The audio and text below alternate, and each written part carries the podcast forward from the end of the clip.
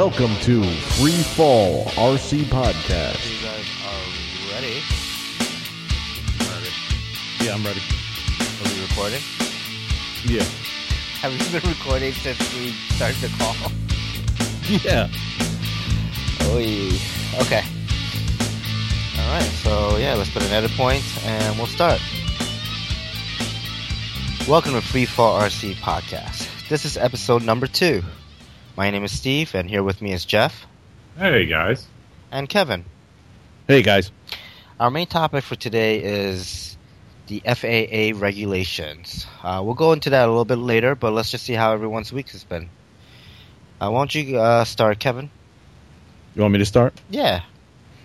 Uh, my week has been pretty busy, but uh, in the RC world, um, what do we do? We I was out flying on. Uh, we all got together actually this weekend. Did Yeah. some flying, which was great. I had uh, brought out my FT Cruiser and I dialed in some differential thrust into that, which was hysterical. I I was more nervous flying that thing and having it spin around like it was than uh, than than flying helicopters. Like it, I don't know why it, it made me so nervous. I guess because it was kind of loud and Yeah. the way it was spinning. I was I was like I don't know. It was just that's what it made me. It kind of like got me all fired up and you know. So, but that was actually pretty damn cool. I I, I actually uh, on the third time I was spinning it, I I lost it into the ground, so I got to repair that. I'm I'm really I was down in the basement. I was looking at it, and uh, I think I'm going to wind up building another one just because it's so Oh no. yeah, it's so easy. It's not really wrecked that bad. The fuselage has got quite a bit of cracks in it and stuff like that, and I don't really think it's that bad. But it's old. I've had that thing for a couple of years now. Whenever since they came out with it. I, well, I bought it in at the Neat Fair from those guys when the first time I met them there in 2013. That was when I bought the FT Cruiser, and I was and I was like, um, you know, I traced it out, and that Mhm. model. So that model's been together since 2013. Yeah. Um, when you were doing those flat spins, it basically sounded like a, a chainsaw. it kind of sounded like my goblin when it spins when it pyros. Yeah, it had a funny note to it, you Yeah. know, register to it. It was pretty wild. Yeah, it was cool. Yeah, when you crashed, I, I heard that, that whirling noise, and then I didn't hear it anymore. Yeah, And it's probably my fault because I keep on telling Kevin yeah, you were lower there, and lower. "Go lower, lower, and I was like, yeah, I pulled out of it twice now. Let's see what happens. Uh, yeah, I got, I got a little too close, Yeah. Yeah. but like I said, it wasn't too bad. What I, I broke a prop and the firewall came off. It's just that thing's pretty old, and I don't know. Who knows? I, I might just throw it back up there just to rip around with. But I, I wanted to add some some higher powered LEDs to the to the wingtips, so when it's spinning around, you know, it looks pretty crazy. See what happens. See what it looks like. Yeah, I know, I'm always cool. doing silly stuff like that. The other thing I was thinking about doing was I'm always I have to get like a set configuration for my radio. I have my um, when I'm flying helis, I have my my throttle hold on my right hand. The there's like a an A and B type switch, where just two position switch on my right finger. I want to transfer that over to the airplanes because when I'm flying an airplane, that switches my time remaining, and I want to set that up on the helicopters. And the bailout button that I have with the the Goblin 380 and the Oxy 3 is on the push button, and I, and anybody that's familiar with the DX9, the push button is the second one in towards the antenna on the on the very top, and I want to switch that and the two position switch, so the push button is more on my left like trigger finger, you know, um, so I can easily hit that. Okay. The switch that I move, which now will be the closest to the antenna there on the very top, I'll make that my time remaining switch for all models. I'm going to try and standardize it because in a, in a pinch, I don't want to be struggling or, or reaching over a switch to hit that button. Right. It's kind of in an awkward position for me. Right. Uh, I mean, that's a great idea. Uh, I standardized my radio a long time ago as far as planes and helicopters, but I was thinking instead of moving the switches around, if you don't need that left two-way switch to be like a you know, either on or off, and you wanted more of a momentary switch, why not kind of like how the DX6i's trainer button, where you would click it and it would spring back? Why not switch it out with something like that? So then, then that could be your bailout. That could be like, say, for your um, kun, uh, not kunai, your Sukhoi, your uh, self leveling for that, or your safe mode. Yeah, I think I'm just going to switch them because I actually like the switches, Okay. uh, especially with that other model I have, that Versa Wing with all the crazy stuff in it. I'm not. sure. I'd have to look at that because I mean, I guess I could reprogram them, but I think I use um, those in that. Okay. Just something I want to do, you know, customize Yeah. my, my radio just to make it better for me in flying. Nice. Awesome. because I'm always having to think about what, how much time do I have left, and if now I'm thinking if I hit that switch, I'm killing the helicopter as I'm flying it on the right hand side because that's my time remaining Right. switch for the airplanes, and I don't want to do that. I have enough trouble. I don't need the engine cutting out. I mean, Right. Right. Yeah, I think I'm using the same switch for the timer. I couldn't imagine that doing something else because I flick it without thinking about it. yeah, and I, I've had that set up for a long time, but I do want to make that a throttle hold, even for the the planes. I haven't done throttle hold on any of the planes, and I, I think that'd be okay to do. You know, it wouldn't be a bad thing to do. it's not a bad thing, but I will make a suggestion or more of a tip about doing that. I do that on all my planes too. So, um, or not most of my planes. Let me not say all, but uh, the Kunai has that. And one of the things I notice is if you have that throttle hold switch on, because like say I just flew a helicopter, I came down throttle hold, I switch over to my Kunai, put the battery in, and then when I turn off throttle hold, it starts to spin up the motor. Yeah, it starts to spool up. Yes. Yeah. So uh, you have to be mindful that helicopter ESCs don't care about your um, low endpoint for your throttle. So if you have throttle hold on, it's okay. It still registers. But on plane ESCs, um, that registers as the low point now.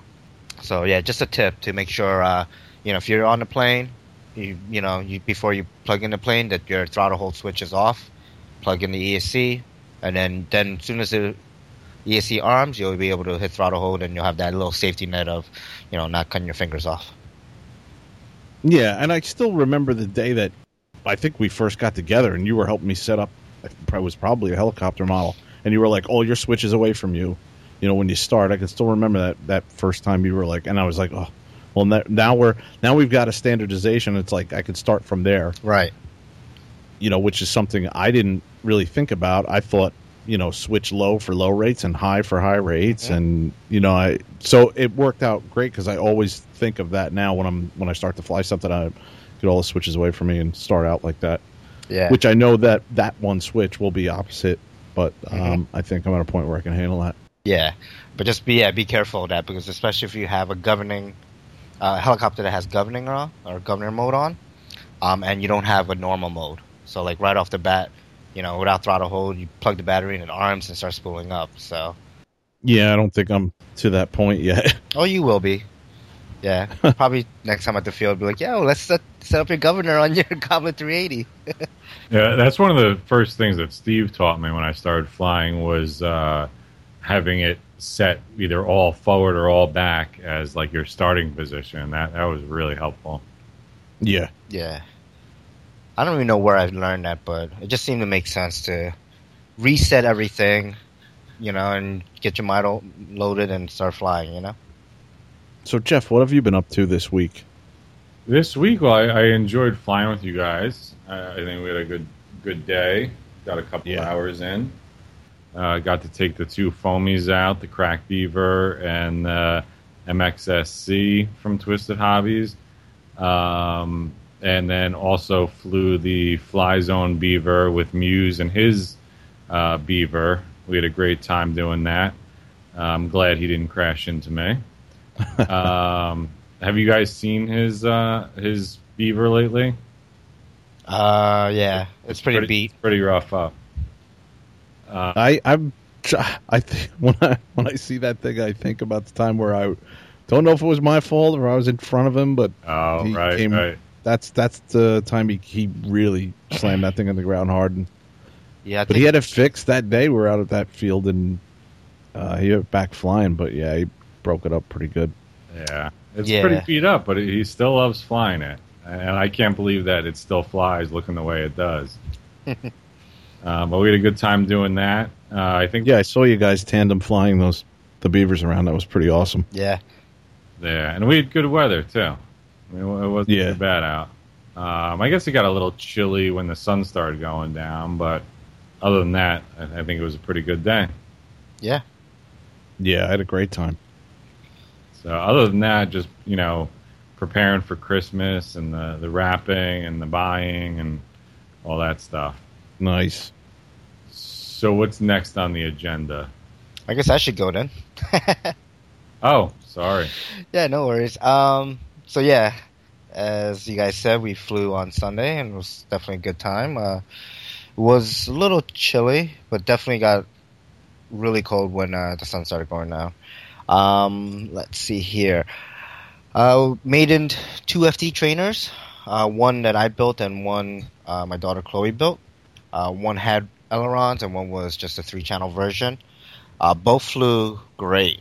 Uh, you know, the CG was right on, and um, even the motor selection, I wasn't really too sure of it. It was a little bit weaker KV than or lower KV than recommended, but you know, I put a little bit bigger prop on it when uh, I did a five five by six or five by five on it, and yeah, it, it worked out pretty good.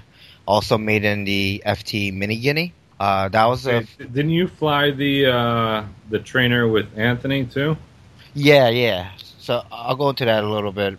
I, I did buddy box with Chloe and with Anthony, uh, one of our members who flies helis, and um, I guess I'll go into it now. The wireless trainer uh, with the DX9 was amazing. Uh, it was really easy to set up, um, binding basically the DX6i to the DX9, and then binding the DX9 to, or having the DX9 already bound to the uh, FT trainer but the way it worked with like anytime I just felt like I need to take control, I didn't have to hit a switch or anything. I just moved the stick and I'd automatically have control over the Oh, I didn't realize that's how trainer. it worked. Yeah. Oh wow. Neither did I. Yeah, so I mean, I could I could definitely see. I mean, in helis, using a using buddy boxing might be a little bit difficult because you would want to like match whatever the whatever the helicopter is doing at the time, and I think you could disable that function. But for planes, it was great. Like if I saw that, you know, a steep decline in altitude on that plane, I just boop, hit the elevator, bring right back up, uh, flick the switch again, and give them back control, and just you know work it that way it was it was I was thoroughly impressed by how great the uh, wireless trainer setup and um, flight controls were. Now, one thing I do want to note about doing buddy boxing that I you know I have no experience. This is the first time buddy boxing with anyone um, on the trainer or instructor and the student side. I never did any of it. Um, when you as the trainer or the instructor control, when you trim out a plane, you actually need to do the same trimming on the student contr- uh, transmitter. And I didn't know that, so when I, you know, pass the controls over, give controls over to the student radio, um, the trim was all off. So, Oh wow. so that's one thing. Um, you have to kind of match it up, and it's probably a good idea to maybe you know before you go into this with a, a student, take the plane up in the air, have both transmitters, switch it over to the student side, fly it with that, trim it out on both transmitters, and then then give it to your student and have them uh, buddy box with you. Yeah, that sounds like a good idea. Yeah, but you know. Now I wanted to, Mhm. I wanted to ask you, how did that work with the throttle position? Uh, so the throttle position, like for me, I would just keep it mid stick, and then when they gain control, if they were to go mixed stick or whatever, as soon as I took over, it took my input of having the throttle mid stick. Oh, okay. So Okay. you know, it was, it was real convenient for, um, for for Chloe when you know she, she's kind of you know she's a kid, so it's usually like stick banging, like full throttle, no throttle. Just there's not much in between. Uh, so when you know when she kind of freak out and she'll cut the throttle, thinking that'll help it. Um, as soon as I take over control, then I could pick up that speed, get the airspeed on the, the aircraft again, and get you know get it back level flight, and then pass the controls right back over. Nice, man. Yeah. And Anthony was doing it too, huh? Yeah. I didn't see that. Yeah, he was uh he was actually having a good time, and I was kind of, you know, instructing him how to fly an airplane and you know how much easier it is than flying actual six channel helicopter. Went to like I was like, oh, just pull the elevator back at full throttle at the top of the the loop. You know, just bring down the throttle a little and then come right back into full throttle once you start pulling out of the loop. And he was doing it. He was looping the FT trainer no problem. Nice. Yeah. Was that his first time flying a plane? Uh, he flew the the little plane that I had for Chloe, the um, Duet. the duet. Yes, thank you. Um, he flew that kind of by himself, but you know it was kind of all over the place, and you know it's a, it's a small little plane that can't really handle the wind too well. So, but this was like his actual full like, I guess, real using a real transmitter and not the little toy uh, one that it comes with. So yeah, and he yeah he seemed to have a good time with it. Did he fly the the aileron version or the? No, I didn't buy that. Um, Oh, right, right. Yeah, I haven't set that up for bind for the student transmitters, so I didn't get a chance to. But I mean, I think in the near future, I'm gonna have a progression path path for Chloe to start with the FT trainer, then maybe with my FT trainer that has just the four channel with the ailerons, and then you know maybe go into something like even the Viggen, give her something a little bit bigger and faster. Um, Wow. even a guinea, mini guinea, you know, just because I'm so confident in the wireless training setup that if there was any issue, I could just take over and and like you know, you have that safety net, you know, so I'm not worried about it. Nice. I feel bad because Anthony's always like, every time we're taking a plane up, he's always like, "Yo, you're gonna let me fly that, right?" right? and then you let him fly the Sequoia after that, right? I have I haven't brought my Sequoia out in in ages. I haven't had mine out in a couple of weekends just because I've been trying different things and Yeah, there's only so much you can Only fit so in your much- car, right? so much room. I just 'cause Right. it's the same thing. Right. Uh, so yeah, so I made in the FT Mini Guinea, um, and then I crashed it. So I was trying to do the flat spins, you know, and I, for some reason I couldn't get the differential thrust working right on it.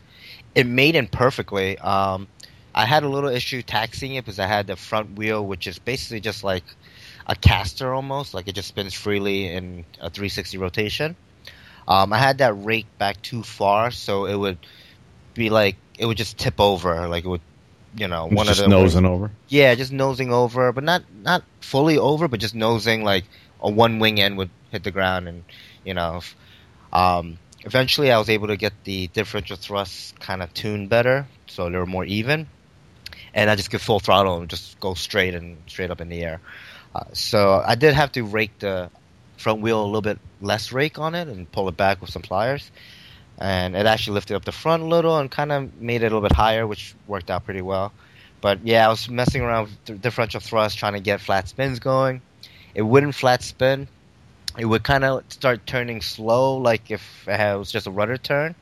And then as soon as it pitched down, it would kind of like do a barrel roll, or I'm not sure. It's kind of like an Yeah. off-axis roll. The death spiral. The death spiral, yeah, basically. And then I would pull out of it and it'd be fine. And, you know, I'll try it again. I try it again, see what's going on.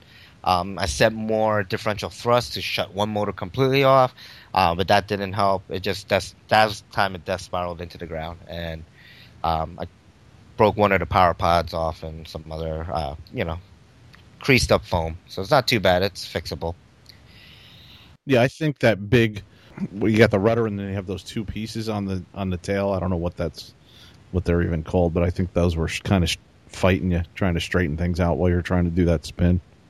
possibly. Uh, but I think Peter does that from Flite Test. I believe he does. I know he does it definitely with the the bigger one, the cargo plane. No, okay. But yeah, I thought he did that with the Mini Guinea too, where he would be able to do flat spins. I, I remember seeing in a video. Um, but yeah, I'll glue it back together and we'll get some. We'll we'll try it again. It's not a problem. Yeah, man. All right, so I know we mentioned this in, uh, I think it was in episode zero, or it might have been even in episode one, uh, about a Christmas wish list. Since it's only two days away from Christmas, I say uh, we should talk about this. All right. I want to hear Jeff's wish list. Yeah. He's been talking about it. True, true. Um, I think Kevin knows what's on my wish list. Steve, can you guess what's on my wish list? The one, just pick one plane. I mean, knowing you and the way you love Twisted Hobbies, I would have to say it has to be a Twisted Hobbies plane. okay, It would- it would all ha- right. Um, You- You got it. Now, which one? I know I wanted this plane when it was first announced. Now we're talking about me. Yes, and I know, I know that this plane, I was like, oh crap! I bought this plane, and the bigger version just came out a week after. Yeah, you got it. The big turbo the, the crack beaver. 43 inch uh, turbo crack beaver. Yes. Okay. Awesome. Yeah. Wow. Hopefully you get it because I want to see that thing in action. Yeah, I, I- I think I might get it. Um, if not, maybe I'll get it for myself. there you go. There's nothing wrong with that. No. um, But that, I, I enjoyed the, uh, the the original Beaver so much, and I know Kevin does as well. Um, I just, hey, bigger is better. Yeah, I'll be interested in to see how that flies. So that's my wish list. nice. What what do you have, Steve? Um, my I, I- main. I saw the picture of your uh, Christmas tree, oh and right. some of those look like they could be planes. Now, unfortunately, they're not. How do I you wish know? because all the big stuff I bought Uh-oh. for other people. so I know that's uh, there's no definitely there's definitely no planes or any type of RC related, unfortunately. Um, but I mean, my Christmas wish list actually it's not RC related per se, but it can Really? be used for RC. And what I want is uh, I want a vinyl cutter.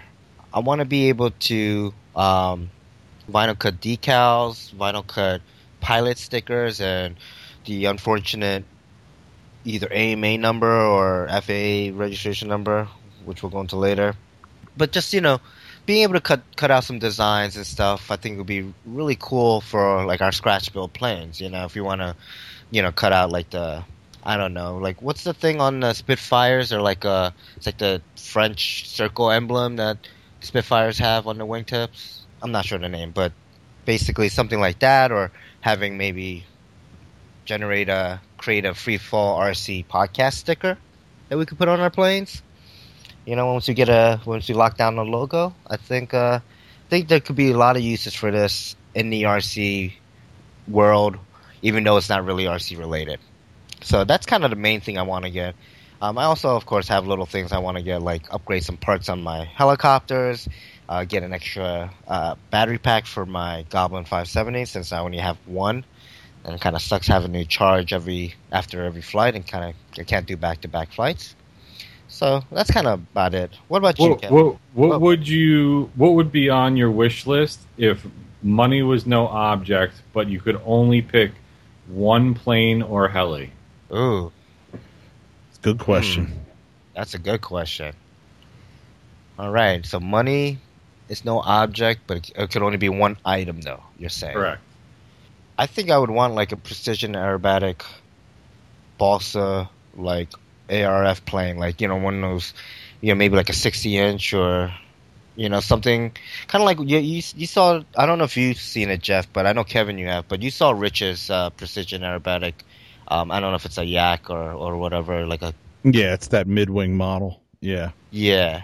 Something like that would be amazing. I really like those planes. Electra, electric or a nitron? Oh, it'd be electric, and it'll probably be a 6S setup. It'll, you know, it's gonna, it's gonna have some power with swinging like a 12 inch prop or something or bigger. Um, yeah, I mean, if that was money, is no option. Because I think that thing costs him like two grand or something. wow. Yeah, Wow. Okay. but What it's about you, lightweight and beautiful. Uh, me, I'd probably go the Warbird route. As silly as that sounds, I don't know. It's just I really like the larger scale, like Corsair. So if money was no object, I'd have to do that. I'd have to do a gasser, like maybe. Uh, I don't even know what size they are, but they have those five piston motors. Like the giant warbirds. Yeah, yeah. Like I'd have to do like a giant Corsair with a five piston motor, like Wow. nitro or gas or whatever. I see. I, I don't even fly anything that's nitro or gas, so I don't I don't know that world too much. But just when I see them on YouTube and I'm like, they're nice and like large and they go by with that five piston motor. It just sounds so awesome, man. I'm like, yeah, that's that's that's it right there, man. Nice. Wow, nice. All right. So nobody hit the lottery and, and buy me that. I'll be pissed if you guys buy me that. Waste your money on that well, it's a Corsair. You're crashing. because then I'll be I'll be scared to death to fly it. well, yeah, yeah, something like that. What about you, Jeff? Um, Yeah. Price no object. Um, I would uh, buy my wife a diamond bracelet. Oh, is she standing right there? Merry Christmas. no, no. Uh, yeah, Merry Christmas. No, I think um, I know. I, I know that was my question, but I didn't think of my own answer. I would probably get the Sequoia. I think that's my, you know, if I had a bunch of extra money, which it's not not not a ton of money, but I think that's what I would get.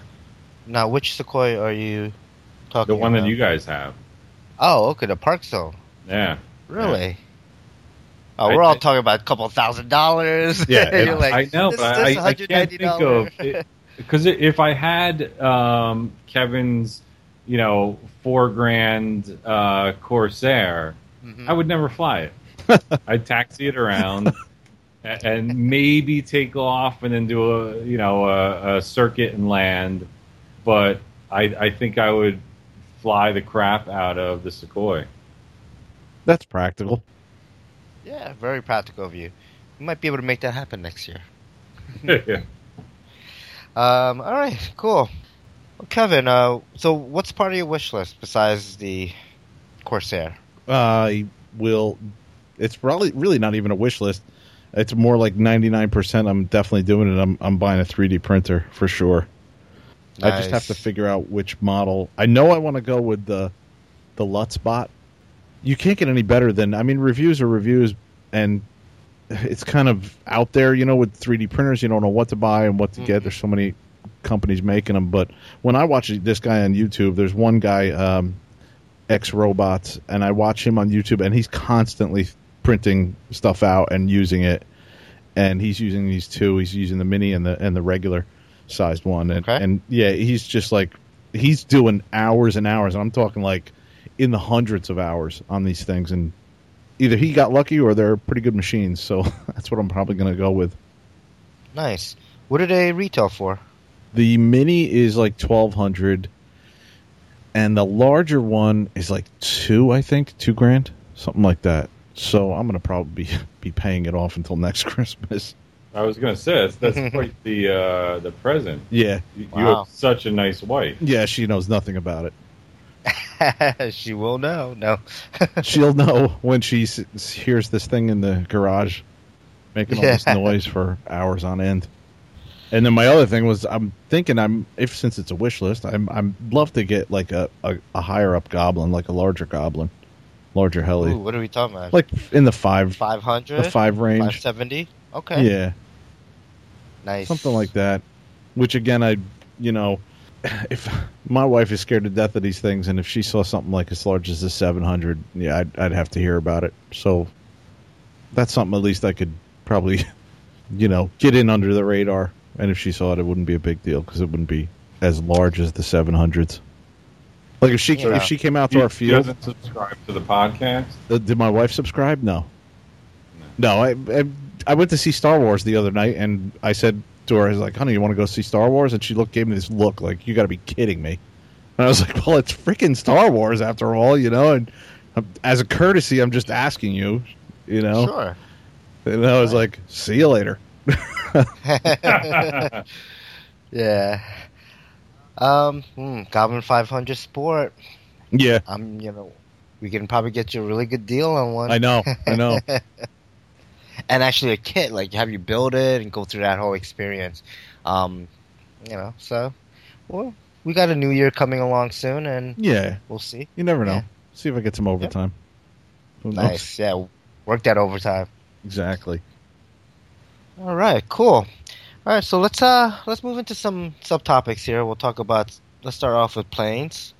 Uh, Kevin, do you want to go first? Yeah, sure.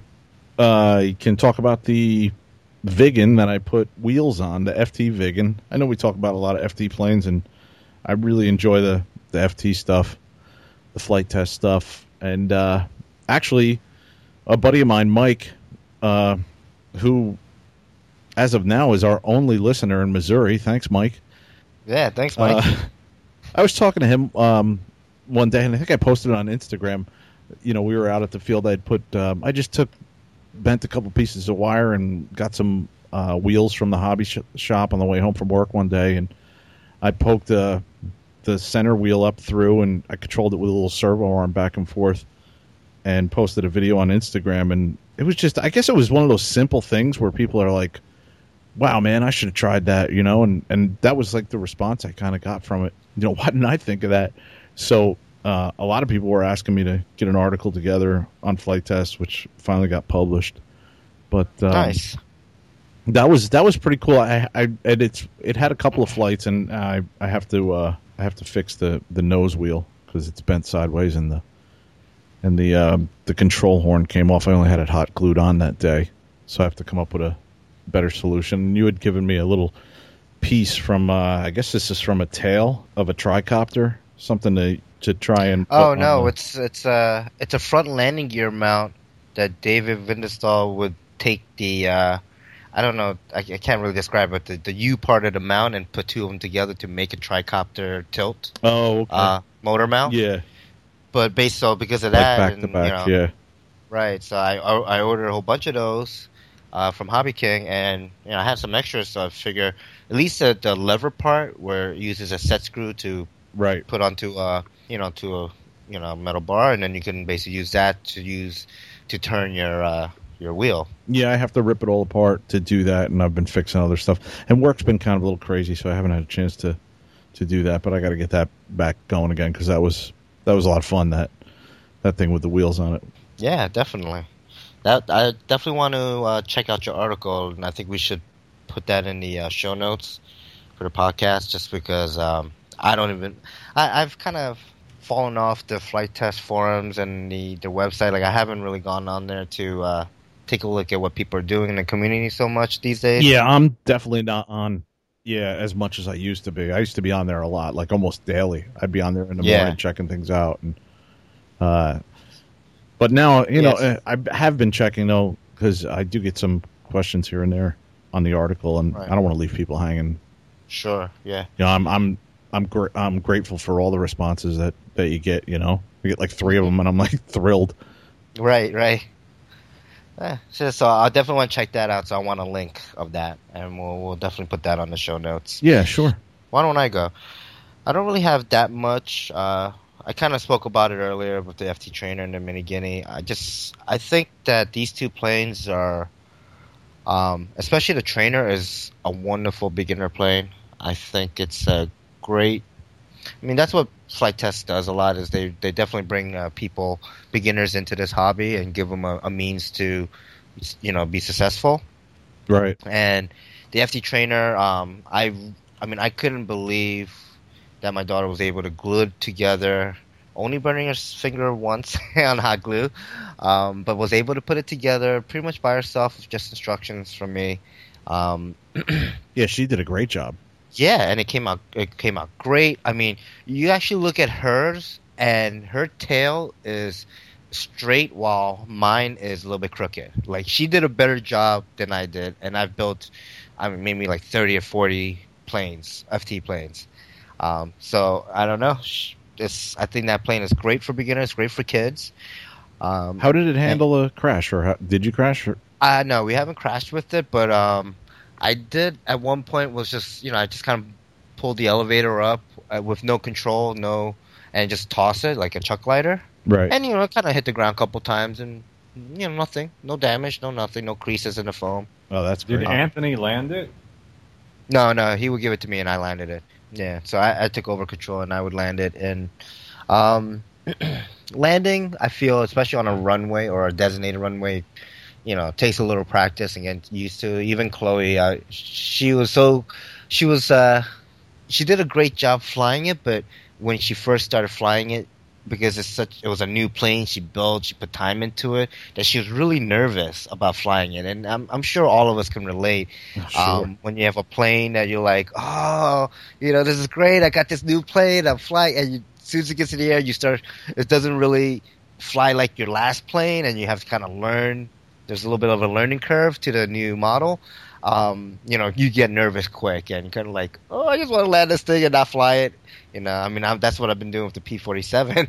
I think it's that Yeah. balance between wow, I built this plane and I can't wait to fly it, and then you get out there and you're like, I'm psyched, I'm happy that I I built it, but then you're Mhm. kind of uh, afraid to fly it in a way, you know. right. You don't Yeah. want you don't want to wreck it. Yeah, you know, you don't want to wreck it, even though it is foam board, and you just build another one. You know, just the time and effort. You don't want to have to like redo it and and so quickly at least. Yeah. Uh, how about you, Jeff? Uh, what do you got going on? Not too much. Still working on the uh, FT Racer. Uh, when it's done, it'll be awesome. Um, and again, I'm shooting for this winter to to get it up in the air. Are you going to give us any hints about your awesome paint scheme? No, definitely not. Ah, no Definitely spoilers. not. Come on. No. Um, maybe for next episode, I'll think of a hint. Okay. Um, but that's already planned out, and that's going to be awesome. Even if the uh, build itself doesn't turn out great, the paint scheme is going to be awesome. I have to ask a question though. Is it going to be black in any way? There will be black on the plane. Okay. Um, I only ask that because I have yet to build a black plane, and that's one of the colors of my FT Racer.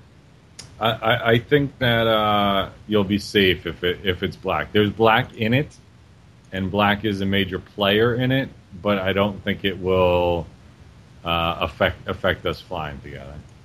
Yeah. But maybe some more hints next week. Okay. All right, sounds good. Can't wait.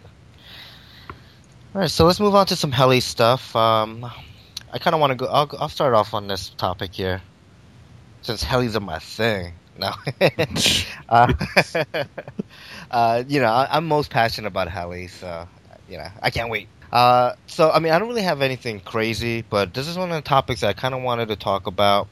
Um, at at our local club, we have several heli folks there, and they'll, they'll kind of be like, "Oh, take a look at my new helicopter that I built. Look, I, I did a great job on the wiring. I tucked everything in." So my little heli subtopic is wiring, all about wiring, form or or function or over function, we should say. Um, I kind of want to get our listeners' input on this too. So I want once we kind of go over this, I want to definitely you know invite you guys to post on our Facebook page or send us an email with any feedback or any questions or any comments about this topic. I mean, let me ask you guys: form or function when it comes to wiring? I mean, it doesn't have to be helicopters, even planes, but primarily in helicopters, you kind of see the wiring a little more. Uh, they're a little more prevalent. So, for myself, it's all about function. Uh, when I first built my first heli, I tried to tuck everything in and make it all nice and neat, and so you don't see the wiring. Um, even dabbled in using uh, wiring loom, I think it's called, or a cover for the wiring. But I figured out soon that after a crash, it was I had to redo all that work, and it took me three times as long to fix my helicopter after a crash. So after the first time, I've given up on the beauty of the wiring job and went straight for function. Um, you know, having all the wires exposed, easily accessible, easily able to just cut zip ties, and then re-put some zip ties and and you know tuck the wires back in. But um, I don't know. What do you guys think, uh, Kevin? I think you can um, start off with it being functional. You know, uh, right now where I'm at, I'm definitely not making anything pretty. I mean, it's not it's not looking like a network closet of just just wires everywhere and like all t- entangled with each other or anything like that, right? Right, right. Well, what I was what I was going to say was there is there are some pilots that take the time to customize the length of each servo wire, which I think is what you said you had done on one of one of your models. hmm But when you went to move that over, you're you're kind of restricted now to the length Yes. that you custom cut. I for me right now, I like to take the wires and neatly have them on the outside of the the model and try to get like if if all the negatives, I try to get all the negatives in the in the right order, kind of get them in the right orientation and, and wrap them around and tie wrap it Okay. kind of nice. And then once I get towards the receiver, I kind of try and keep it still neat, but you know, fold it back and forth a little bit. Um, but definitely right now where I'm at, yeah, I'm sticking to the, the ease of replacing servos. Um, so function. so right. so yeah, so function, and I and I think you know when guys get more experienced, it, when you're crashing less. I mean, to me, I don't know if I'll ever get to that point with helis. I mean, I'm I'm doing it now, but I'm also not pushing it. Um, then I, you know, I guess you could you could go more towards form and have it neater. I made custom length wires for the Oxy 3, and the only reason I did that is because I had to solder on new servo wires in the first place. If I were able to, if I had a, say, because I was using an MSH U-Brain, and with the U-Brain you use these micro JST connectors, so Right. so because with with those connectors, I didn't want to snip the ends and have to use a crimper, which I would have to buy a crimper, and those crimpers are even more expensive, I think, than the regular RC crimpers.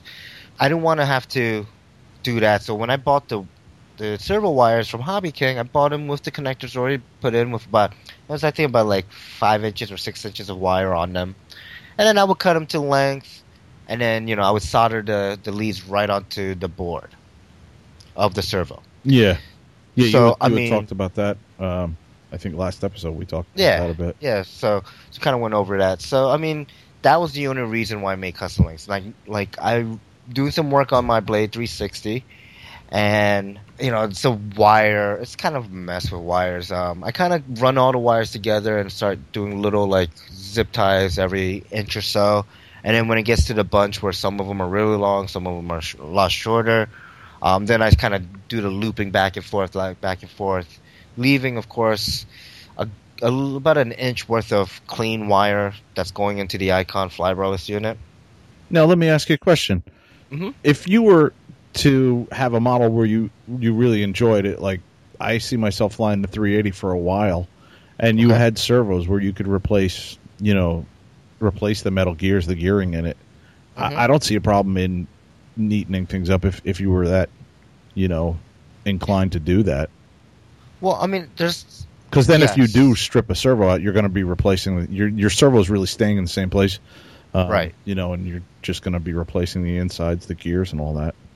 Right, right. I mean, but I'm talking about more than just like you know cutting down servo wires. Like, there's folks out there that would take probably as long as it takes. Like, you know, if it takes you say eight hours of like over a week to build a helicopter, they would take eight hours just to figure out the wiring. Like, and I'm talking about like, okay, custom lengths of servo wire, but not only that, they would also go as far as um, using wiring loom, tucking everything in behind the frame on the inside, using you know black zip ties that match carbon fiber, like you know to the point where like you don't see any wiring. Yeah, that goes back to what I was saying before. I wouldn't do that on my first, my first 450, you know, or, or first Right. Either, you know, because you're definitely mean- putting that in. I don't think I would do that on any my. I mean, okay, granted, I did do it on the 570 a little, like not with wiring loom, but just keeping all the wires inside. Because as you get bigger airframes, you have a lot more room, a lot more uh, mounting points, so it it does become easier to clean it up. But I mean, I had issues. Do you remember when I first made in the 570? Right, the first two flights was spot on, everything was good. Um, and then that third flight, I tried to take off, and the, the rear servo was jittering, Right. and it was right. tilting forward by itself. As soon as I took off the ground, it would just tilt forward and shoot forward. Um, now, you had a similar pro- problem with the Oxy 3. well, but this is, that was a little bit different. I think the flybarless unit has toast on that. But Oh, with the with the um, 570, I I did have two issues with it. Um, one issue is my wires were really packed in there and right, and it was kind of pushing oddly on the flybarless unit. And also, I, I did wire one of the BC wires to the wrong port. Uh, All right, so that I- was probably. you know, I mean, but that didn't like when I rewired it, the the BC, I still had that jitter until I moved the wires out of the little cramped space it was in. I wonder if it was grounded was fine. anywhere. Maybe. I mean, none of the wires were uh, exposed. I mean, those, you know, everything was pretty much. The servos were used, but pretty much, and the icon was used, but everything was like barely used. You know, it was, it was in my 700, and and Yeah. all the wires were like there was there's no nicks or crimps or anything in the wiring. Um, so yeah, I'm not sure what it was, but I'm as sure soon you as I kind of get. cleaned that up and like pulled it out of the little craft space I tucked all the cables into to, to make it look pretty, it was fine. It went away. I was going to say, I'm, I'm, I'm, I'm sure you could possibly get some interference. Maybe I don't know. I know that you can get an inductive interference on network cabling and stuff like that. Yeah, I mean it's possible, and and you know we're run. I'm running eight volts, I think, on these servos. Oh Um, wow, that's right. Yeah, so I don't know if running eight volts, you know, or higher voltage, you know, creates more EMF. But Yeah, that's but anyways, for like down the know. road if you've ever f- talk to somebody and can figure that out, or ha- yeah, I would love to somebody talk to has you. a good explanation Mhm. right, right. and fill us all in.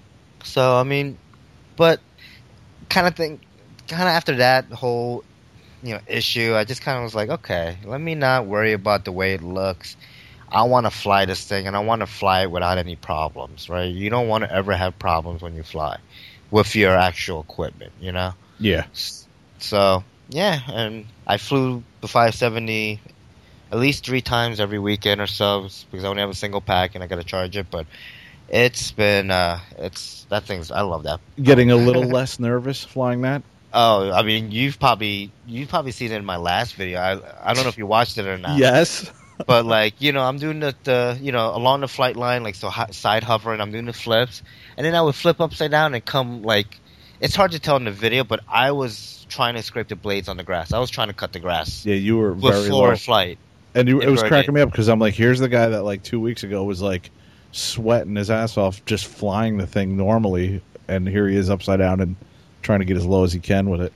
yeah i i you know i mean i don't i don't want to I, I mean if i could become a smack pilot i would love it but that's not my real goal i just want to be able to fly really good 3d you know Yeah. and do piro flips and stuff like that on the deck would be nice and you know rainbows and stuff but I, it doesn't have to be a, a foot off the ground I don't, i'm not i don't have to be like kyle stacy or kyle dahl or any of those uh, professionals i but I want to be able to do like my last video. I, f- I felt actually really happy about that video. I think I must have watched it at least ten times, um, at like three in the morning, just because it was. I don't know. For some reason, it was like a turning point for me. Um, So you My- had 11 views, and I was one, and you were 10. yes, Okay. exactly. It was all me. I'll admit it. Oh, Uh. I don't mind. um, one thing I noticed is that in that video, it wasn't a lot of resetting. Like I did reset a couple of times from after I do a move, then I'll reset.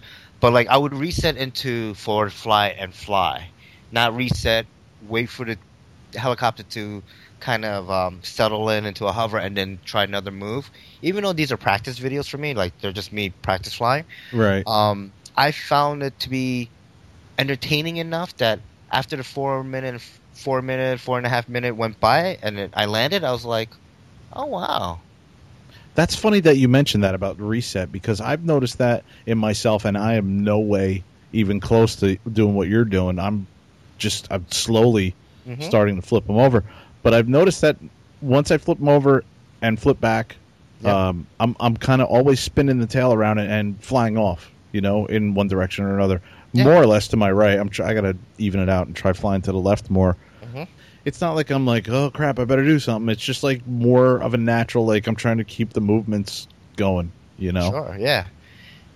You know, like my earlier videos is all resets. It's like TikTok, reset, flip, reset. You know, I Yeah. go back and forth doing like some, you know, just sport flying. You know, do a stall turn, come down, stall turn. I do a loop. It's like, oh, I want to do a a low, like you know, do a in the spot kind of type of flip, and I reset, flip, reset, TikTok, reset. You know, so I think it goes back to what Jeff was saying too. He, he I think it was episode zero. He said, you know, you should really go back and watch all your Right. videos in progression, you can definitely see how you've moved up. Yeah, absolutely. Especially since I've seen you a lot less than Kevin has. Like Mhm. each time I come out, I'm just I'm amazed at, at where you're at. Right, thank you. Um, yeah, I just been pushing myself. I, I'm gonna, I, knock on wood.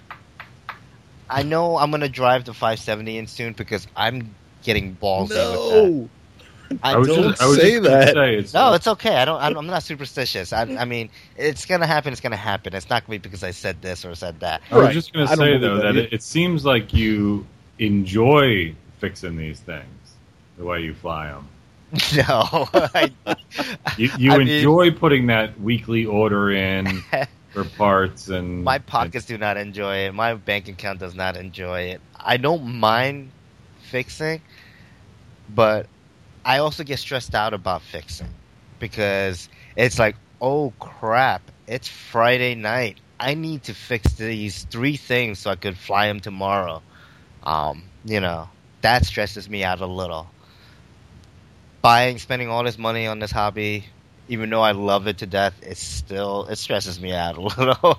you know, um, so I don't want to crash, but I mean, I'm I'm pushing myself. I'm I'm doing TikToks and they're falling, they're falling, they're falling, and I at a certain point I, I'm I'm I'm actually able to do sloppy rainbowish TikToks, start bringing them down and also start bringing them back up.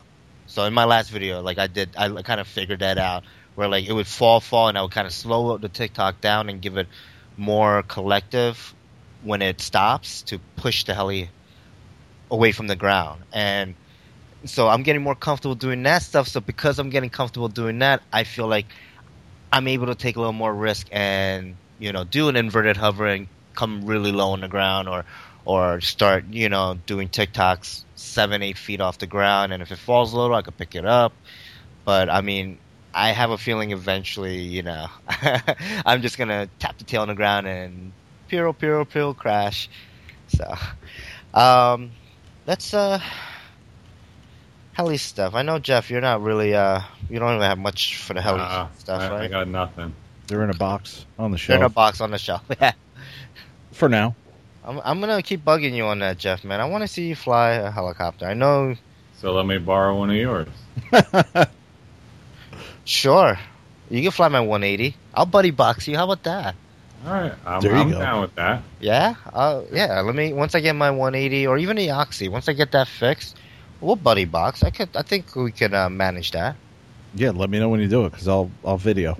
Yes. Video, yes. Uh man. I'm not saying anything derogatory, Jeff. I'm just saying, you No, know, I get some you. video for anybody who wants to. I, Check I it out, know what who's you're, I know what you're saying, Kevin. Okay, so uh, should I get into my yes. Adventure? Yes. All right. All Jeff. right. I wanted to. I, we purposely did not tell you any about anything about this this story, um, just to get your reaction. So, I bought an Oxy Three Plus um, before I I got that really great deal on the the Goblin 380, and Steve had told me, you know, here's what here's what I'd recommend as far as servos. So I placed the order with Hobby King, and they were the the TG were they the, the 603s or the 306s? I, I forget. S, S306 G, I think, or yeah. Yeah. It's basically the KST versions of uh, of uh, that servo, the Turnigy version of KSTs. So what I wound up doing was buying four, needing four and buying four. Something I never do. I always buy an extra one, and they were twenty bucks. So I think that's probably why I cheaped out and just didn't buy an, the extra one. And I started doing the build, and Oxy's got a great uh, helicopter, a great build PDF form. It's all in color. It's really, really goes together quick and nice. So I put together everything on the body itself. The, I get the three servos in, and I was doing something with the tail servo, and I had a little.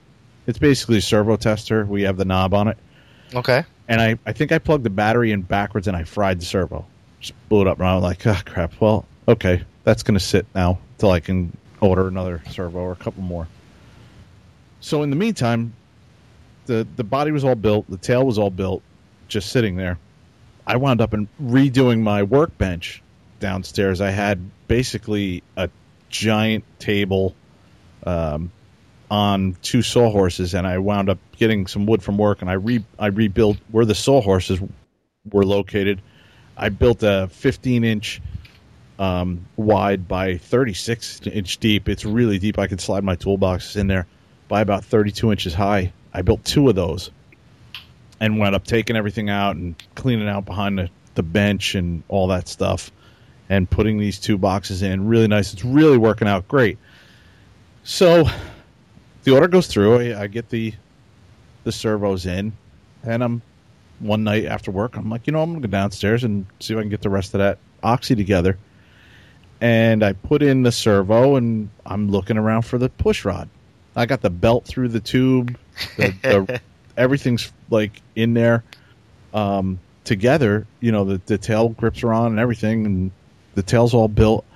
I can't find this damn push rod from this that goes from the servo to the the tail rotor. And I'm looking. I'm like, well, you know what? I just redid the bench. It must have been on the bench. I had a box that I was putting everything in. I had everything else in there, and uh, I said, uh, well, I must have had it on the bench. And when I cleaned up, I probably put it in the in the in the garbage. I went through the garbage looking for it. I couldn't find this thing anywhere.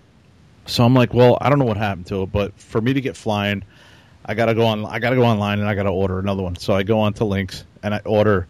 I order the kit with the boom because I'm, I'm figuring, you know, hey, I'm eventually gonna hit the ground and the boom's gonna gonna break. I'll get the boom. I'll get the the the push rod that I need, and I'll get three blades in, in a kit. So that comes in and I get get all that together, and I get it ready. I get it ready to go. I take it out to the field. Steve has a 4S battery. I didn't even. I, I still have only the one battery. I'm waiting on some more batteries uh, from from HK. But so we charge up the battery, get that all going, and we start to to basically dial it in. And I'm noticing that uh, it's not really flying that great. It's flying okay, but it's reminding me of the 450s that I, that I was.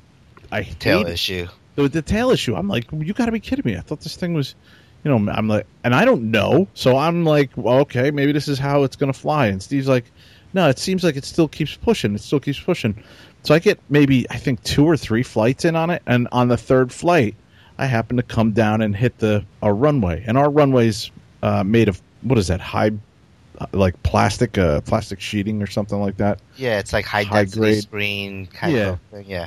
and there's air, areas where we've had prop strikes and they've taken duct tape and put it down. So I had hit an area where there was some duct tape, and I came back up and I popped up and I landed. And I, was it you or me? I think it was you that had looked in there and said, "What's this plastic in by the by where the the tail boom comes in to the main gear and the belt and all that?" And I said, "Oh, that must have I must have sucked that up or something." I was like, uh, Right. "That's the only way it could have got in there." so Steve t- starts to take needle nose pliers and and goes in there and starts digging it out, and he's pulling out.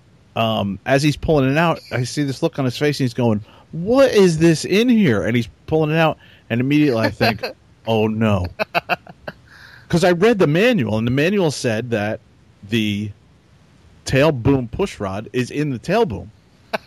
and I said, "There's no way it could be in there because I fed the the the belt th- through. I had done a number of 450s, and it was almost impossible to get the belt through without feeding. This thing slid right through, so I'm like, "There's no way it's in there because the belt went through so easy." sure as shit, that's what it was, man. He pulls out the freaking push rod, like Yeah, I see like the the end link on it. the end link on it, and he goes, "Do you mind if I show this to everyone?" Sorry, man. I couldn't. And I was like, myself. no, no, I'm an idiot. And I was like, oh, dude, go ahead. So, yeah, he was going around to all the, the heli pilots and was like, can you believe this thing was in here? And we, we had a couple of flights on it. And so once we pulled that out of there, of course, you know, I'm using an Icon flybar, uh, flybarless controller, and I, I love it. It flew fantastic. Yeah, we didn't have to do anything really after that. No, I haven't laughed that hard in the hobby in a long time. Like that was. I'm sorry. No, you dude. know? I kept on apologizing, like, yeah, I'm sorry, but I can't I will- believe it. I will be the first one to say, you know, I'm a knucklehead.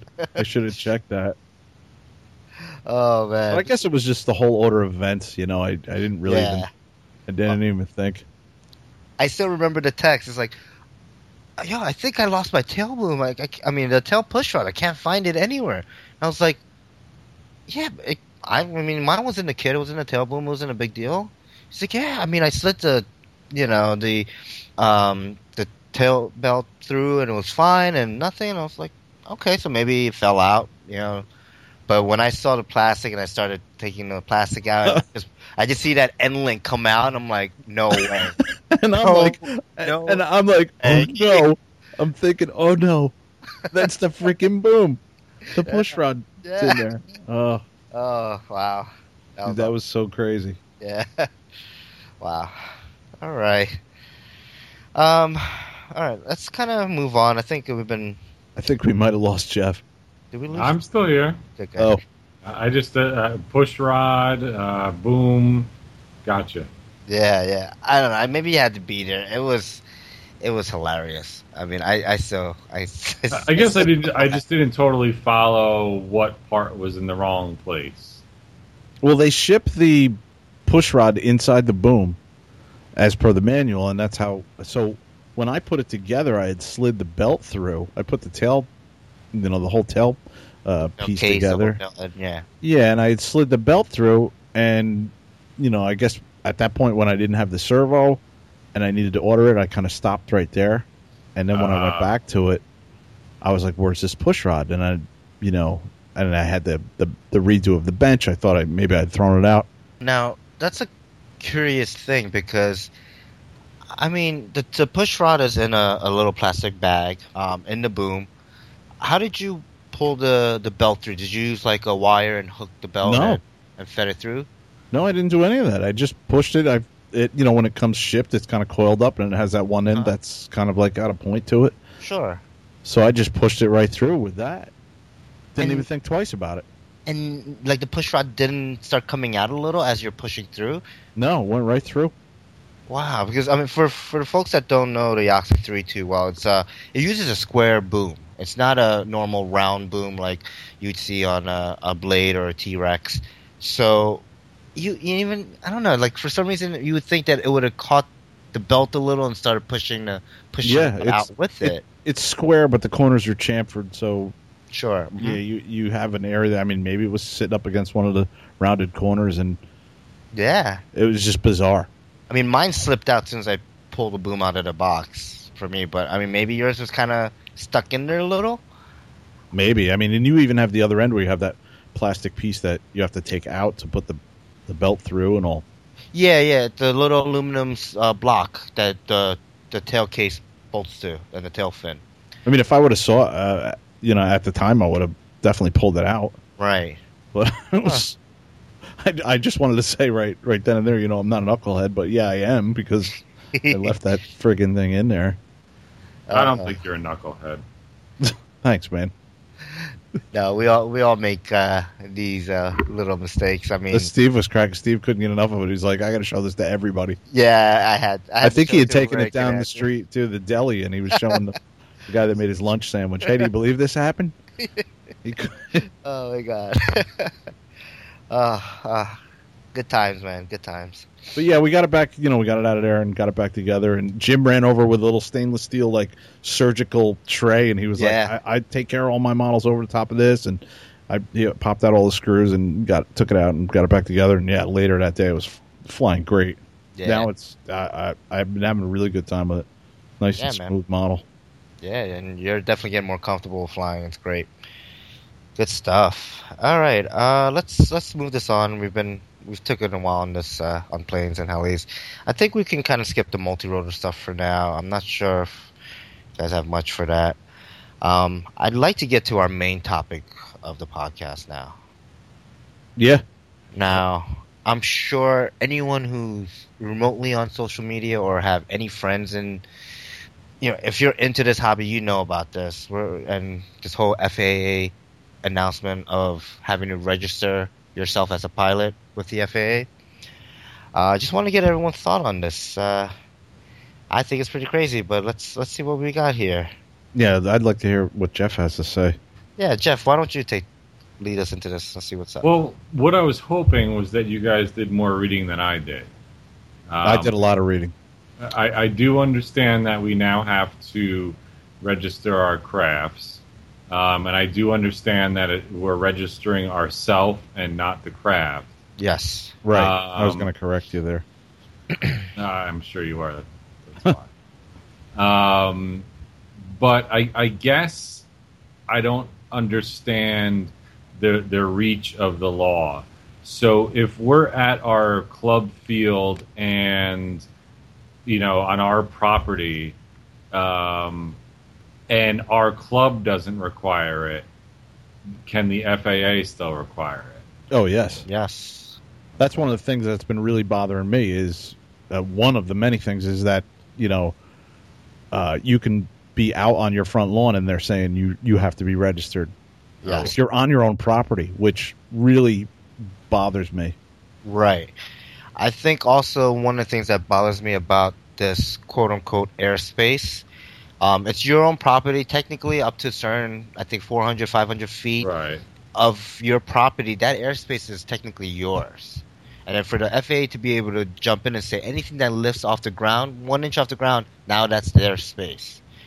Um, part of the whole thing, I mean, with the AMA and FAA, I mean, FAA or let's say pilots, they don't care about anything below 500, 1,000 feet because they don't fly in that airspace. They Right. don't care about that airspace. Um, but now, you know, and which by AMA law, we are supposed to fly under 400 feet, and we're also supposed to have our AMA numbers on our aircrafts. For them to go and say, okay, well, now anything above the ground, like, is now our, you know, responsibility or FAA's, you know, call on saying that, okay, well, now it has to be registered with the government and not the community that governs our, you know, ourselves. It's, it's, it's a load of bullshit, you know?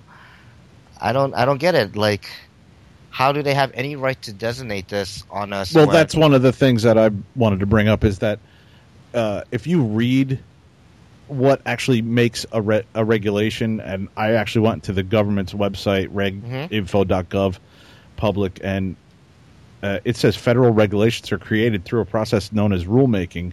And then one of the questions is, uh, you know, does Congress have a role in rulemaking? Yes, Congress enacts Congress legislation does, yes. that mandates and authorizes agencies to issue regulations. Now, this is just me. This is Johnny Nobody looking this up five minutes on the internet. My problem is, why can't the AMA look this up and say, well, you know what? Uh, there's a couple of holes here. Uh, hmm yeah, it does say that an agency has the right to do this and that, but uh, can I just ask a question? Doesn't Congress? Isn't aren't they the ones that make the law in this country? Yeah, they're the ones that pass the law. They could get, of course, you know, FAA or FCC or any of the. Wait, you know, guys, guys, bodies. before we get too far, can we go over what, Okay. what the rule is? Because, like I said, I didn't do as much reading as I should have. Um, what do we need to do? How much does it cost? Okay. When do we need to do it by? Well, they're saying we need to do it um, by February. I don't have the exact date here, I think it's late February, third week in February.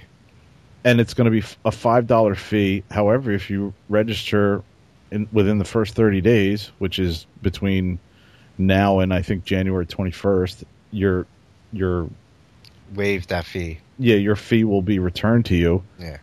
Uh, it says that everyone, and this is the one of the other things that's been really bothering me. All of the podcasts I've listened to, except for RCHN, has gotten this wrong in some way or another. And even the forwarded AMA air model cra- aircraft.org video that I've seen going around, they didn't get this particular part wrong, but everybody has been making the mistake that it is the model itself that needs to be registered and they're being corrected on some of the podcasts. Like I know the Flite Test one, Alex was I didn't correcting. get it wrong.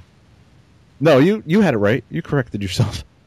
um, but what what's driving me personally mental is that we're already in this mindset now of every craft has to be registered. Oh yeah, it's every craft. I mean, even RC Group. Some of the threads I was reading on that was where they were guys were confused about is it the person or is it the craft?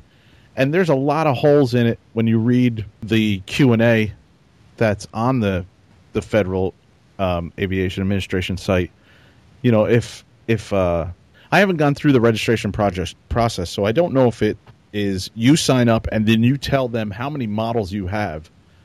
Um, and that's why this question came in, uh, and it's to this to the to the point of you know if I sell my my aircraft, do I have to unregister? And they're like, yes, you know you you need to unregister. Well, maybe you have to go onto the site and say, all right, I sold that aircraft. I mean, are they getting that specific? Are they saying I have I don't think this so. many planes? I haven't gone through. And the only way I did this before the show, the only way you can see any of that information is to go online and register and you know put your make create a username and password and your email address and then you can only register online if it's under 55 pounds well, There yeah, is- there's, there's you a, can fill out you can fill out a form for over 55 pounds but i don't believe that is what they're encouraging most people to do which is a no, whole nother issue you know that Right. a lot of podcasts have touched on you know. Now you have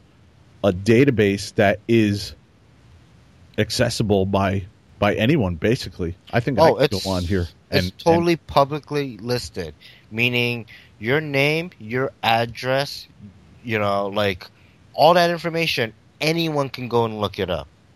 right I mean, what? So now you have 13 year old. There's just so much to this that doesn't make sense at all. Yeah. You have 13 year olds that that are going to be on this website if they can get a credit card, you know, and register. Yeah. And you're going to have what a, a you know a database of of underage kids, you know, for some creep to go looking up. I mean that Right. it just doesn't make sense at all. Yeah. I mean, so I, I mean, I want to make sure everyone understands the whole ruling, right? So anything, any aircraft that can be controlled by radio controlled, right? Not not like a kite or a chuck glider. Anything that and that weighs half a pound up to fifty five pounds has to be registered. Not the aircraft, but the, if you're flying those type of vehi- uh, aircrafts, you have to register yourself. You have to have your registration FAA number on it going forward. Uh, there's a five dollar fee which will be waived, all that stuff. Um, How H- large does the the numbers have to be? They don't specify it that. has to be.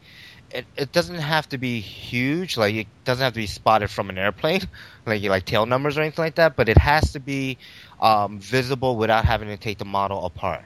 So like, Like my like my backbone doesn't have a lot of real estate. Well, like on the boom, you would have to put a number on there, or on the bottom plate where your uh, battery plate is. Your Okay. you know would have to have a number on there. Like for for like an airplane, it can't be like inside where your wing is bolted in, and then like inside somewhere there. Like say your Beaver, it can't be in like the cockpit area of of Okay. your Fly Zone Beaver. It has to be maybe in the battery tray area where you could just quickly open and present the number. But I mean, like so the age group you have to be 13 years and up to Which- register. which is absurd. right. If if I've I watched at the Neat Fair a couple years ago a kid that was nine years old and he was banging the crap out of the, out of a helicopter. He was as good as John at, at the field. Like he was flying the Okay. crap out of that thing, and like he was amazing. So now you're telling me that that a nine year old doesn't. I mean, uh, not that I'm saying we should have nine year olds register. I don't want to register anything at all. I, I Mm-hmm. Yeah. just you know, I, I, it, it to me it's absurd. You know, like a twelve year old can fly freely, but eh, you know, I, it's it's all going after the almighty dollar to me. I think I totally agree with you. I think it's a money thing. I don't think it's for safety. No. They're you know It doesn't make as. sense for safety. It doesn't make sense at all. If I want to No. do something unsafe, uh, right now, tomorrow, uh, Mhm. or whatever, even in March after this whole thing's gone, if I want to take my Electro Hub and fly around the White House, which has no, you know, it doesn't come from DJI. I have no, Yeah, there's no like no fly zone built into the software at all or anything like Right. that. Mhm. I'll just won't put a number on it. Yeah, Good luck finding me. yeah. Or say that you know, fine, you don't put your number, but what stops you from being a bad person of getting someone else's number? That's what they mentioned on, on RC Heli Nation, and I, I, I, I didn't thought actually the same think of thing. that. Steve, what's your number? Yeah, Six six six, mark of the beast. And here's know? something. I, here's something I looked at earlier bef- before the show. I, I was doing a little bit of reading, and I uh, well, I don't want to go too far ahead, Steve. I know you were laying out some of the regulations. It it does include the the tethered anything tethered, which is the control line flight. Yes, control line two. Yes, it's just none of the, you know, f- like not a kite or not a free, you know, chuck glider, like those kind of things. They don't need to be registered. Um, which is something that this video had gotten messed up, and this video is coming right from the AMA. I don't know if you've seen it. Our our No, I have not. sent it to us, and they said they said right on the video that control line was exempt, and that that's the first time I'd heard that because Right. everybody else says it's included, and if you read their definition of what what it is, uh, it's definitely being controlled. So, yeah, it's well, I mean, with the control line, just just for me to interject real quick. I mean, you ever have you guys ever flown control line? No. I I- have, but I was I was about ten years old. In the I car. have when I was whatever eight or nine, ten. Um, they don't weigh. I don't even think they weigh half a pound. Tell you the truth, with with nitro, you know. Oh, I'm So- sure that th- these guys have balsa stuff now, though. True. It's, it's true. got. I think so. I mean, do you know a lot of stuff weighs more than half a pound? I mean, half a pound. You. I don't. I think even some of the smaller drones are more than half a pound. Like the smaller quadcopters with FPV on. Right, like a 250 or something. Well, Or even the blade. I mean, is the blade? The nano? Yeah. No, that's not half a pound. That's less than that. That's Okay. got to be less. I'll have But to I take mean- out two sticks of butter and. Exactly. That's what I wanted to bring up. That that is their official, not official, but if you don't have a scale at home, you could compare it to two sticks of butter. What, what the hell is that? Yeah. Really? This is the idiot we think you are. Here's Yeah. a What a, way joke. of measuring it. What a joke. But I mean, I I mean, so but that's basically the regulation, right? You, anything that flies controlled, you need to register. You as a pilot need to register. Um, so one of the things, uh, one of the Q and A questions is, uh, well, what if I sell it? Then you have to unregister. I don't think their FAA is accounting the fact that most hobbyists have more than one plane. I think this is geared towards Oh, exactly. Christmas time, a lot of you know mall kiosk drones. You know, people because the media has made drones such a cool and fascinating and somewhat dangerous thing. People are gonna want to. Hey, that's cool. I want a DJI Phantom two or a Phantom three or you know or the Unitech or Un- Yuneec or whatever the name is Q five hundred. Like I want that because it looks so cool. So you know, some rich parents gonna buy their kids this and I think those are the people that they're trying to get them to register. But Yeah. what they don't see is that the hobby, but you're affecting the hobbyists. You know, fine, five dollars is nothing, and if we get it or whatever, you know, we'll get it. But we already have our AMA numbers on our aircrafts. We're already registered. Which we brings should- me to the point of AMA jacking up their prices too. Well, yeah, I- That what I think they, huh? I th- right, and I think behind the scenes they said, well, we're gonna the the government probably said create in a creative way, we're gonna have some kind of number on there that they're going to be required to put on there, and AMA is going to the AMA probably said, you know, uh, we already have our guys having numbers on there, Mhm. so you know this is a win-win for us, not knowing that they were going to get backstabbed more or less. It could have Right. went down like that. I, I'm not saying I have no, obviously no proof of anything. Sure, sure. I mean, but it's it's definitely you know plausible. Like But it was just it was for me coincidences are way too coincidental. Yeah, I mean, guaranteed. I mean, you know, grant. Sorry, not guaranteed, but granted that AMA fees, uh, I think for the last fifteen or twenty years, never went up. So you know, it's probably due time, and and they're you know, ever since the whole multi-rotor or quote air quotes drones have uh, ra- you know, popularity has raised, that they've needed more money for legal fees. They needed more money for you and know, that I that I do understand. Yeah, Sure, you know. But are they looking out for our best interest? The AMA members, the folks that are law abiding citizens that fly underneath their 400 feet cap, who don't do anything stupid, they fly at an AMA sanctioned field, they have insurance from AMA. Like, I mean, are they really looking out for us? You know? no, I, I I don't see how. I don't see how when they side with with the FAA. Maybe you know, maybe it's I'm I'm taking it too far. Maybe there's nothing they can do about it. It is the government after all. But I- there I is thought something they, they can do. That we shouldn't register right away. I thought Well, the, Yeah. yeah, Well, because in my mind, a it's not a law yet. It hasn't. I mean, the FAA can't create laws, so I But the AMA told us not to right. The register. it. AMA has told us to hold off on registering. Right. So maybe they are looking out. And Well- you know, there's a whole process that has to go through too. I mean, when you read it legally, I'm no lawyer, but like I said, I can take five minutes and Google stuff.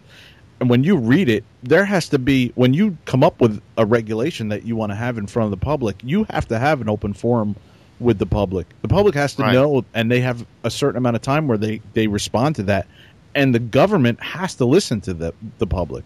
They have to they have to field the question and answers and have to listen to it. Whether they do anything about it is an whole other story.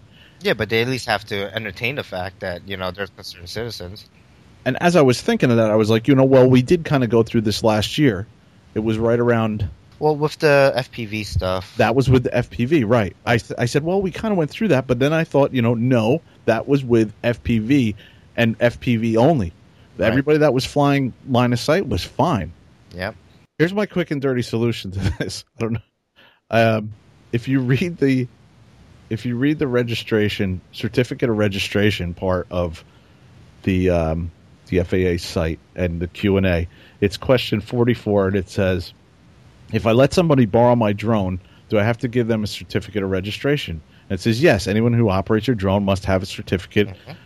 Of the aircraft registration in their possession. You can give them a paper copy, email it to them, or they can show it electronically from the registration website.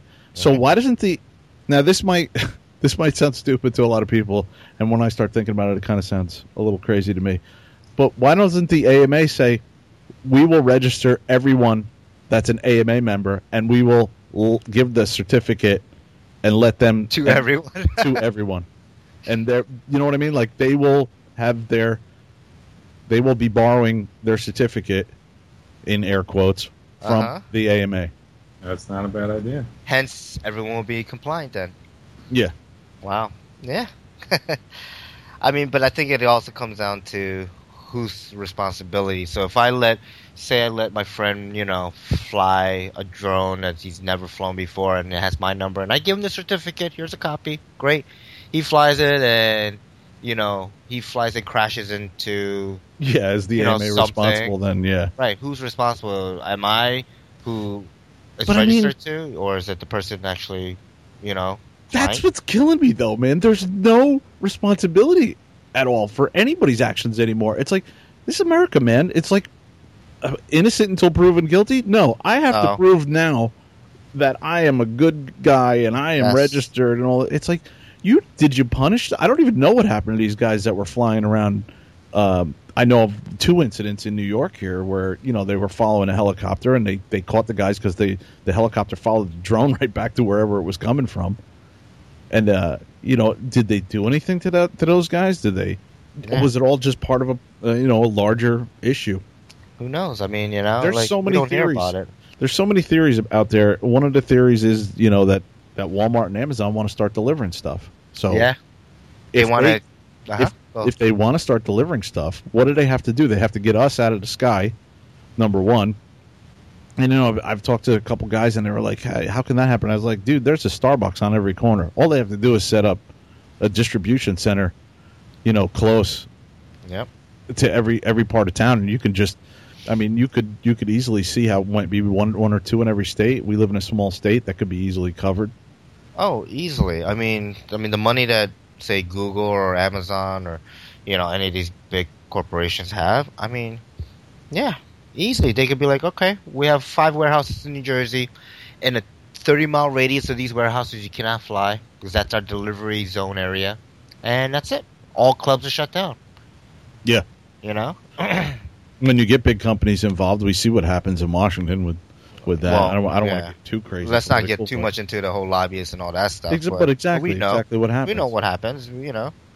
So I mean, I I, I just think like I mean, us in the RC community, we're not dumb, but Right. we do, we do kind of like we have, in my opinion, with the stuff I've read and listened to. You know, there is a there is a bit of a of a gap where we've already started to accept the fact that we might have to register everything, and that's what was that was just I was screaming at the radio a few times with a few different podcasts I was listening to, Like I said, the only Yeah. ones that got it right were, the, were the Justin and, and Dan on RCHN. They Yeah, they will not register, and well, Dan said he's yeah he's definitely not registering. Yeah, I mean, I, I was actually looking at my Facebook post today. Um, you know, just checking things out. Today's the 23rd when we're recording this. Um, the new ruling when in fact. Open registration started on the 21st, so there's, it's been two days now. And I've seen about a half dozen of my, you know, Facebook friends show their registration off. And I'm, I think in the back of my head, um, not even the back of my head, I'm thinking in my head that, what the hell are you doing? You just now have confirmed with the FAA that what they're doing is right.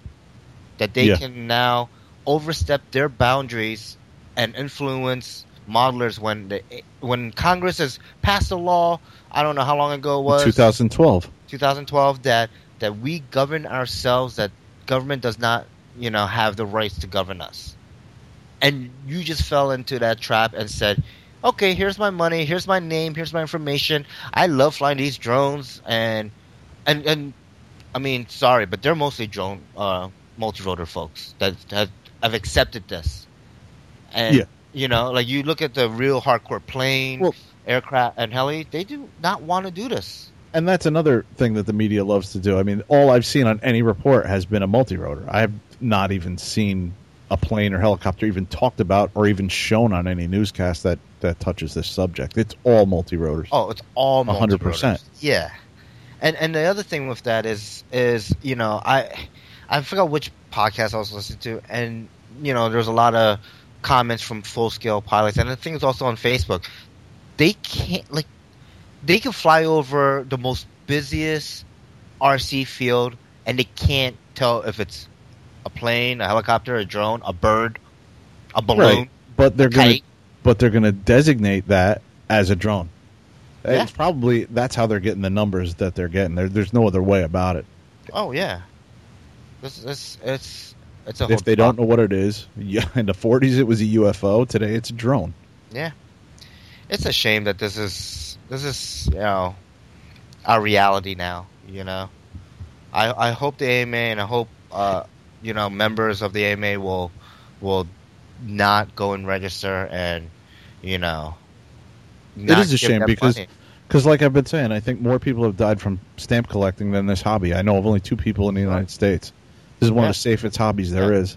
I mean, I know you're more likely to die in a car accident or even in a real full scale airplane than it is to be in this hobby. Oh, geez, we could we could go down the stats and Sure. and find. But the, the the but to the point that the FAA and the DOT have any say in this, it's appalling. I mean, maybe it is. Maybe all it is is a, a power grab. Maybe. You know, the technology is getting better and better where you can have stuff up in the air for longer amounts of time and, and you have better uh, camera equipment that maybe somebody's worried that somebody's going to catch video of something. I don't know. I don't know. I mean, I'm just throwing it out there. but- Yeah, I mean, think about the what what did they estimate? Like, I don't know, like a hundred thousand new drone pilots, you know, this Christmas season because it's such a hot, you know, Christmas gift See, I don't, I don't know if I believe that either. I mean, drones were, when you're talking about the drones and the quadcopters, they were a big deal a couple of years ago. And today I see more the big deal in the Christmas gift being those hoverboard things that the kids are all riding around on. You know, I don't see the quadcopters as much as I did. I I don't know. I don't. I don't. I mean, I don't agree with that. I think, I think uh, kiosk helicopters was big a couple years ago. You know, or maybe even for a longer time. That's Um, how I started. and then I, and then you know I think as soon as everyone started seeing these drones and stuff, now I mean like I, I went to my local mall, and there was at least six kiosks selling drones. Like it used to be like one or two in the whole time, and I'm talking about a big mall. I'm talking about you know four floors. Like I mean, you get tired walking from one end to the other, and and now there's like six or seven of these little pop up shops, and you know, and all they sell is drones, and it's super cheap. They don't even sell the helicopters anymore. It's just quads, quads, quads, quads everywhere. Yeah, true. I haven't been to the mall in a long time. I stay out of the mall as much as I can. I'm more an Amazon guy when it comes to Christmas than than anything else. And, and you know, the, the whole point. I mean, and in my final, I don't, I don't want to drag this on any longer than we've already have, but on my final key point is this will not make our, you know, airspace any safer. This will not stop the bad folks from doing what they're doing now. No. And if it's if it doesn't solve that problem, then to me it's straight up a financial thing. Let's get in early while the you know while this is all ramping up. Get them to register for five bucks. You know, oh, we'll even entice them and say, oh, we'll return the five bucks. But then come in three years, this thing's gonna be a hundred dollars, and then they're gonna make you register each drone. Yeah, that's what I'm worried about. You know, we as a community, we all need to fight this.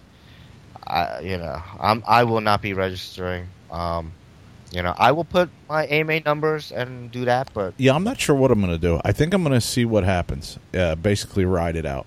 Get my AMA number on things and just see how far this goes. See what happens. I'm also going to see what happens. I, I, I don't want to jump on this. Uh, I don't think it's over. oh, Um, it's far from. so I, I definitely want to see what's. gonna Yeah, it's happen. not over.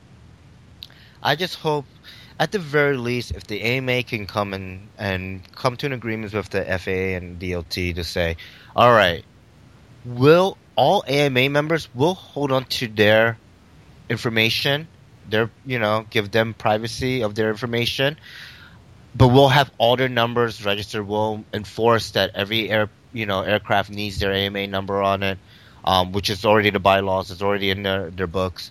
Um, you know, that I can understand. We pay our dues to AMA, we get the insurance, we get also the backing of the AMA when we fly.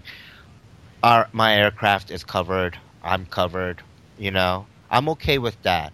I don't want to register with the FAA and have my information publicly listed um, that anyone can get to. I mean, please AMA, if you're listening to this, do your best. Yeah. And what I was going to say was, you know, if this basically uh, the AMA is getting pushed out of the way by the FAA. Right. It'll take them down. It'll stop new members from joining. Why join AMA? I'll just join FAA. So what's going to happen to the kid who's registered with the FAA, goes out to a, f- uh, a, a field somewhere, Mm-hmm. and is flying, and the cop starts to harass him? I've already seen this on YouTube. You know what I mean? Where the kid is like, "Well, what law am I breaking?" And the police officer really doesn't have a law he's breaking. I mean, we've had areas that we've gotten pushed out of. I mean, Johnny Q Law can. There, there's a lot of things out there already. Bottom line is, what law Right. am I breaking? Well, I mean, technically, depending on your town or your, you know, your local laws, like there's a lot of ordinances that you're not allowed to fly at ports. But if the Congress hasn't You know? made it a law, what law would you be breaking? It's just a real shame. It is. This hobby is growing, and you know, unfortunately, I feel like it's growing in a, a skewed way, away from the the enjoyment and the fun and the, the nice clean fun that we we've been having. You know, to like these folks that want to. What, what what good is it? You want to fly ten thousand feet in the air and get next to an airplane? Like I don't I don't get that. That makes Yeah, I don't understand that either. and the people that are doing this will not register and they will get away with it regardless. So it does not provide any more safety to our. No, safety uh, is a joke, the safety aspect of it. I don't think that's what the goal is. But, I mean, look at our club. We have a great area where we fly, Mhm.